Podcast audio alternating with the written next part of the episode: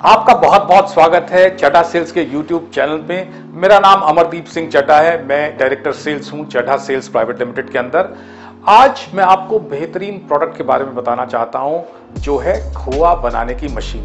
तो खोआ बनाने की मशीन बहुत बहुत तरह के ढंग की होती है, मगर आज मैं उस खोआ मशीन के बारे में बात करूँगा, जो डीजल और गैस से चलती है। बहुत सी डेयरियाँ खोआ बनाना चाहती हैं और वो निर्भर करती हैं कारीगरों पे और लोगों पे जो आके उनका खोआ बनाए। अब खोआ बनाने के लिए तो बहुत सिंपल तरीका है, हमें दूध डालना है और उसको एवेपोरेट करना है, उसका पानी सुखाना है और खोआ बनता है। जब हम मैनुअल यूज़ करते हैं तो उससे भी दो तीन तरह की परेशानियाँ आती हैं। सबसे पहले तो लेबर की प्रॉब्लम है। हमको कारीगर, अच्छे कारीगर नहीं मिलते। अगर कारीगर का हाथ बदलता है तो खोआ की क्वालिटी अलग अलग आती है। ईंधन जो हम देते हैं, जो हम फायर देते हैं दूध को उबालने के लिए, वो कभी तेज और कभी कम होती है, उससे खोआ की क्वालिटी ठीक नहीं आती। तो डेयरियों के लिए ये चैलेंज हो जाता है कि अच्छा खोआ एक ही तरह से हर बारी, हर दिन एक ही क्वालिटी का खोआ कैसे बनाया जाए। तो आज मैं उसका सोल्यूशन दूँगा आपको। आप इस वीडियो को आखिर तक देखिएगा, आपको बहुत सारी जानकारी दी जाएगी। ये जो खोआ मशीन देख रहे हैं, ये चलाने में बहुत ही आसान है और बहुत ही अच्छी क्वालिटी का खोआ इससे बनता है। जो काम आप हाथ से करते हैं, वो इन मशीनों से आप आधे समय में कर सकते हैं। जब हम मैनुअल खोआ बनाते हैं, उस पर हाथ से खुरपी चलाते हैं तो कहीं ना कहीं अनहाइजीनिक फैक्टर रहता है, खोआ खराब हो सकता है और बेसिकली हाथ से हमारे को बार बार उसको घोलना पड़ता है तो वो भी कंसिस्टेंसी नहीं आती, उससे भी क्वालिटी खराब होती है। अगर आप खोआ मशीन से खोआ बनाएँगे तो आपको सिर्फ़ एक बटन दबाना है और ऑटोमेटिकली किसी का भी कोई लेबर की ज़रूरत नहीं है और आप इजी खोआ बना सकते हैं। इन खोआ मशीनों का इस्तेमाल करके आप एक प्रीमियम क्वालिटी का खोआ बना सकते हैं और आपके खोआ की गुणवत्ता और स्वच्छता हमेशा एक जैसी कंसिस्टेंट रहेगी। ये जो मशीन है, ये बहुत ही बेहतरीन उपकरणों से बनी गई है। एक एक पुर्जा हमने बहुत बहुत तराश के बनाया गया है। इसकी क्वालिटी अगर आप इसको देखेंगे, इसमें पूरा बाउल गोल गोल घूमता है और इस मशीन को बनाने के लिए बहुत ही ज़्यादा अनुदित मशीनों की ज़रूरत है, जो हमारी फैक्ट्री में लगी हुई हैं। इसका पूरा बाउल, पूरा बैलेंस होना चाहिए, जो हमारी मशीनें हमेशा बैलेंस रहती हैं और सालों साल बहुत बढ़िया काम करती हैं। खो मशीन अलग अलग कैपेसिटीज के अंदर होती हैं। नॉर्मली जो बहुत ज़्यादा चलने वाली मशीन होती हैं, वो 110 लीटर और 200 लीटर की मशीनें होती हैं। 110 और 200 लीटर का मतलब जो टैंक साइज़ है, पूरे टैंक की कैपेसिटी है, जो 110 लीटर है और एक है 200 लीटर। 110 लीटर वाली मशीन से आप 20 लीटर दूध डाल के खोआ बना सकते हैं। 50 लीटर तक आप दूध गर्म कर सकते हैं, जो 200 लीटर कैपेसिटी की मशीन है, आप उसके अंदर 40 लीटर दूध का खोआ बना सकते हैं और 90 लीटर दूध गर्म कर सकते हैं। बेसिकली ये दो डिज़ाइन की होती हैं, जैसे आप देख रहे हैं, एक तो फिक्स टाइप और एक टिल्टिंग टाइप टिल्टिंग टाइप वहाँ यूज़ आ सकती है, जहाँ हमारे को पूरा बर्तन घुमा के हम एक अपने कैन के अंदर ले जाएँ। सपोज़ आप खोआ मशीन के अंदर घी भी बना सकते हैं तो घी को निकालने में बहुत आसानी रहती है। तो बेसिकली हम इन मशीनों का नाम बार बार खोआ मशीन ले रहे हैं बट इसको हम मल्टीपर्पज मशीन कहते हैं, जो किसी भी डेयरी या डेयरी फार्म के लिए बहुत बहुत लाभदायक है।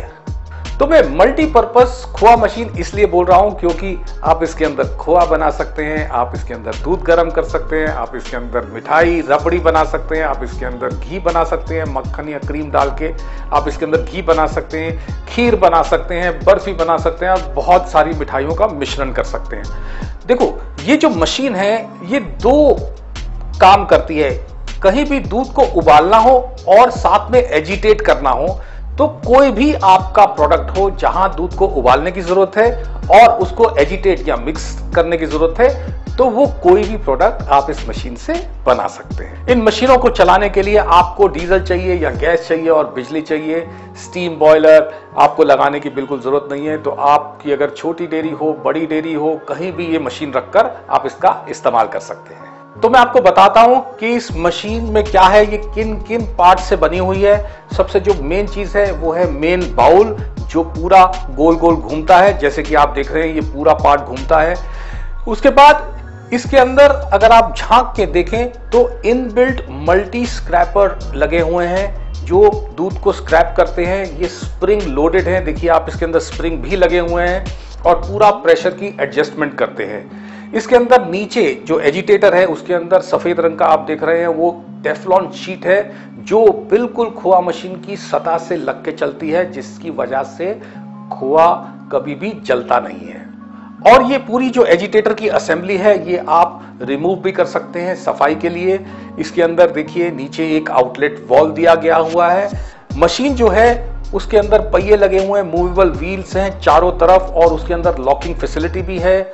कभी आपके पास डीजल हो तो आप डीजल से चालू कर सकते हैं, कभी अगर डीजल नहीं है तो आप एलपीजी से भी इसको खोआ बना सकते हैं। तो जैसे कि डीजल और एलपीजी दोनों से बना सकते हैं तो इसके अंदर एक एलपीजी का बाईपास वॉल्व भी दिया हुआ है। अगर आप गैस से चलाना चाहते हैं तो आपको सिर्फ़ जो डीजल का है बाईपास वॉल्व वो आपको लॉक करना है।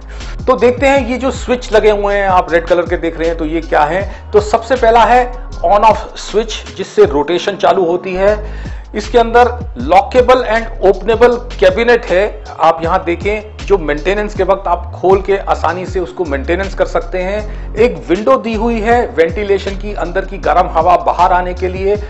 दोनों साइड मशीन के दो दो हैंडल दिए गए हैं कि कभी भी आपको उठा के मशीन रखनी हो या चेंज करनी हो या शिफ्ट करनी हो, बहुत आसानी से आप कर सकते हैं। एक मोटी सतह ग्लास वूल की दी गई है टैंक के नीचे, जिसकी वजह से जो फायर है, उसकी जो गर्म, गर्मी है, वो गियर बॉक्स तक ना पहुँचे और आपका गियर बॉक्स ना खराब हुआ तो ये पूरी प्रोटेक्शन दी गई है। जो कि अगर आप डीजल से चालू करना चाहते हैं तो एक पूरी फायर स्टिक है जो आप डीजल से चालू कर सकते हैं, या एक लंबा लाइटर लेकर आप गैस से मशीन चालू कर सकते हैं। मशीन के पिछली जगह एक लिड दिया गया हुआ है, जो ग्रीसिंग के काम आता है, जो आपकी गियर बॉक्स की ग्रीसिंग करता है, उसके लिए भी एक अलग सी जगह बनाई हुई है। ये पूरी मशीन, आप देखें स्टेनलेस स्टील 304 की बनी हुई है, जो उसकी सतह है, जिसके अंदर फायर जाती है, वो माइल्ड स्टील मोटी थिकनेस की माइल्ड स्टील की होती है। वो माइल्ड स्टील हम इसलिए यूज़ करते हैं, क्योंकि जब फायर होती है और माइल्ड स्टील होता है, वो बहुत इवनली जो फायर है, जो हीट है, वो डिस्ट्रीब्यूट होती है, जिसकी वजह से खोआ एक समान बनता है। मशीन के साथ हम एक एसएस का जार भी देते हैं, जो आप दूध डालने और निकालने के काम ले सकते हैं। इस मशीन के साथ एक स्पेचुला भी दिया जाता है कि जब खोआ बन जाए, क्योंकि खोआ गर्म होता है, उसको निकालना है तो आप उससे आराम से एक खुरपी जैसा है, आप निकाल के खोआ कलेक्ट कर सकते हैं। डबल नॉब्स दी हुई हैं एडजस्टमेंट के लिए, डीजल के लिए, डीजल के फ्लो के लिए, और जिससे बहुत ही इवन बैलेंसिंग रहती है कि जो आग लगती है, जो फायर लगती है, वो आपकी रेसिपी के साथ साथ ही, जैसी आपकी रेसिपी है, उसको कंट्रोल कर सके। जो डीजल के इनपुट है, उसके आगे हमने फ़िल्टर लगाए हुए हैं, क्योंकि बाहर का पार्टिकल या डस्ट पार्टिकल उसके अंदर ना आ सके। उनके अंदर हमने डिफरेंस दिया हुआ है कि फायर लगने का, डीजल की टैंकी में आग लगने का खतरा भी ना हो। दो नॉब्स हमने दी हुई हैं, जो ब्लोअर के पंप को कंट्रोल करती हैं। इसको भी आप फाइन ट्यून करके अपनी जो डीजल से जो आपकी फायर निकलेगी, उसको आप कंट्रोल कर सकते हैं। इसी तरह से एलपीजी के भी सारे कंपोनेंट लगे हुए हैं। अगर आप गैस से चलाना चाहते हैं, इसके अंदर देखिए आप कनेक्शन दिया हुआ है। फॉर इनपुट ऑफ़ एलपीजी आप जो सिलेंडर लेंगे, जो कमर्शियल रेगुलेटर लगा के जो आप कनेक्शन करेंगे, उसके लिए कनेक्शन दिया हुआ है। दो जो ये जो छोटे लाल रंग के आप देख रहे हैं, जो बीच के अंदर हैं, वो गैस तेज और कम करने के लिए काम आएँगे। दो अलग बर्नर के लिए दो अलग कंट्रोल हैं। और इसमें दो गैस बर्नर इसलिए दिए गए हैं क्योंकि दो गैस बर्नर पूरी खोआ मशीन में बहुत इवन हीट ट्रांसफ़र करते हैं, जिससे कि दूध से जब खोआ बनता है, वो निरंतर एक समान, एक तरह से हीट आता है। तो ये जो मशीन है, ये बहुत ही सिंपल टू यूज़ है प्लग एंड प्ले है। सिर्फ़ इलेक्ट्रिक की वायर लगानी है। आप जैसे देखो इलेक्ट्रिकल वायर लगाई डीजल हमने टैंक में पूरा भर रखा है, या कनेक्शन लगाया एलपीजी से। और आपको ये ध्यान रखना है कि आपको दोनों एलपीजी और डीजल दोनों नहीं चलाने हैं, या तो डीजल चलाना है या एलपीजी चलाना है।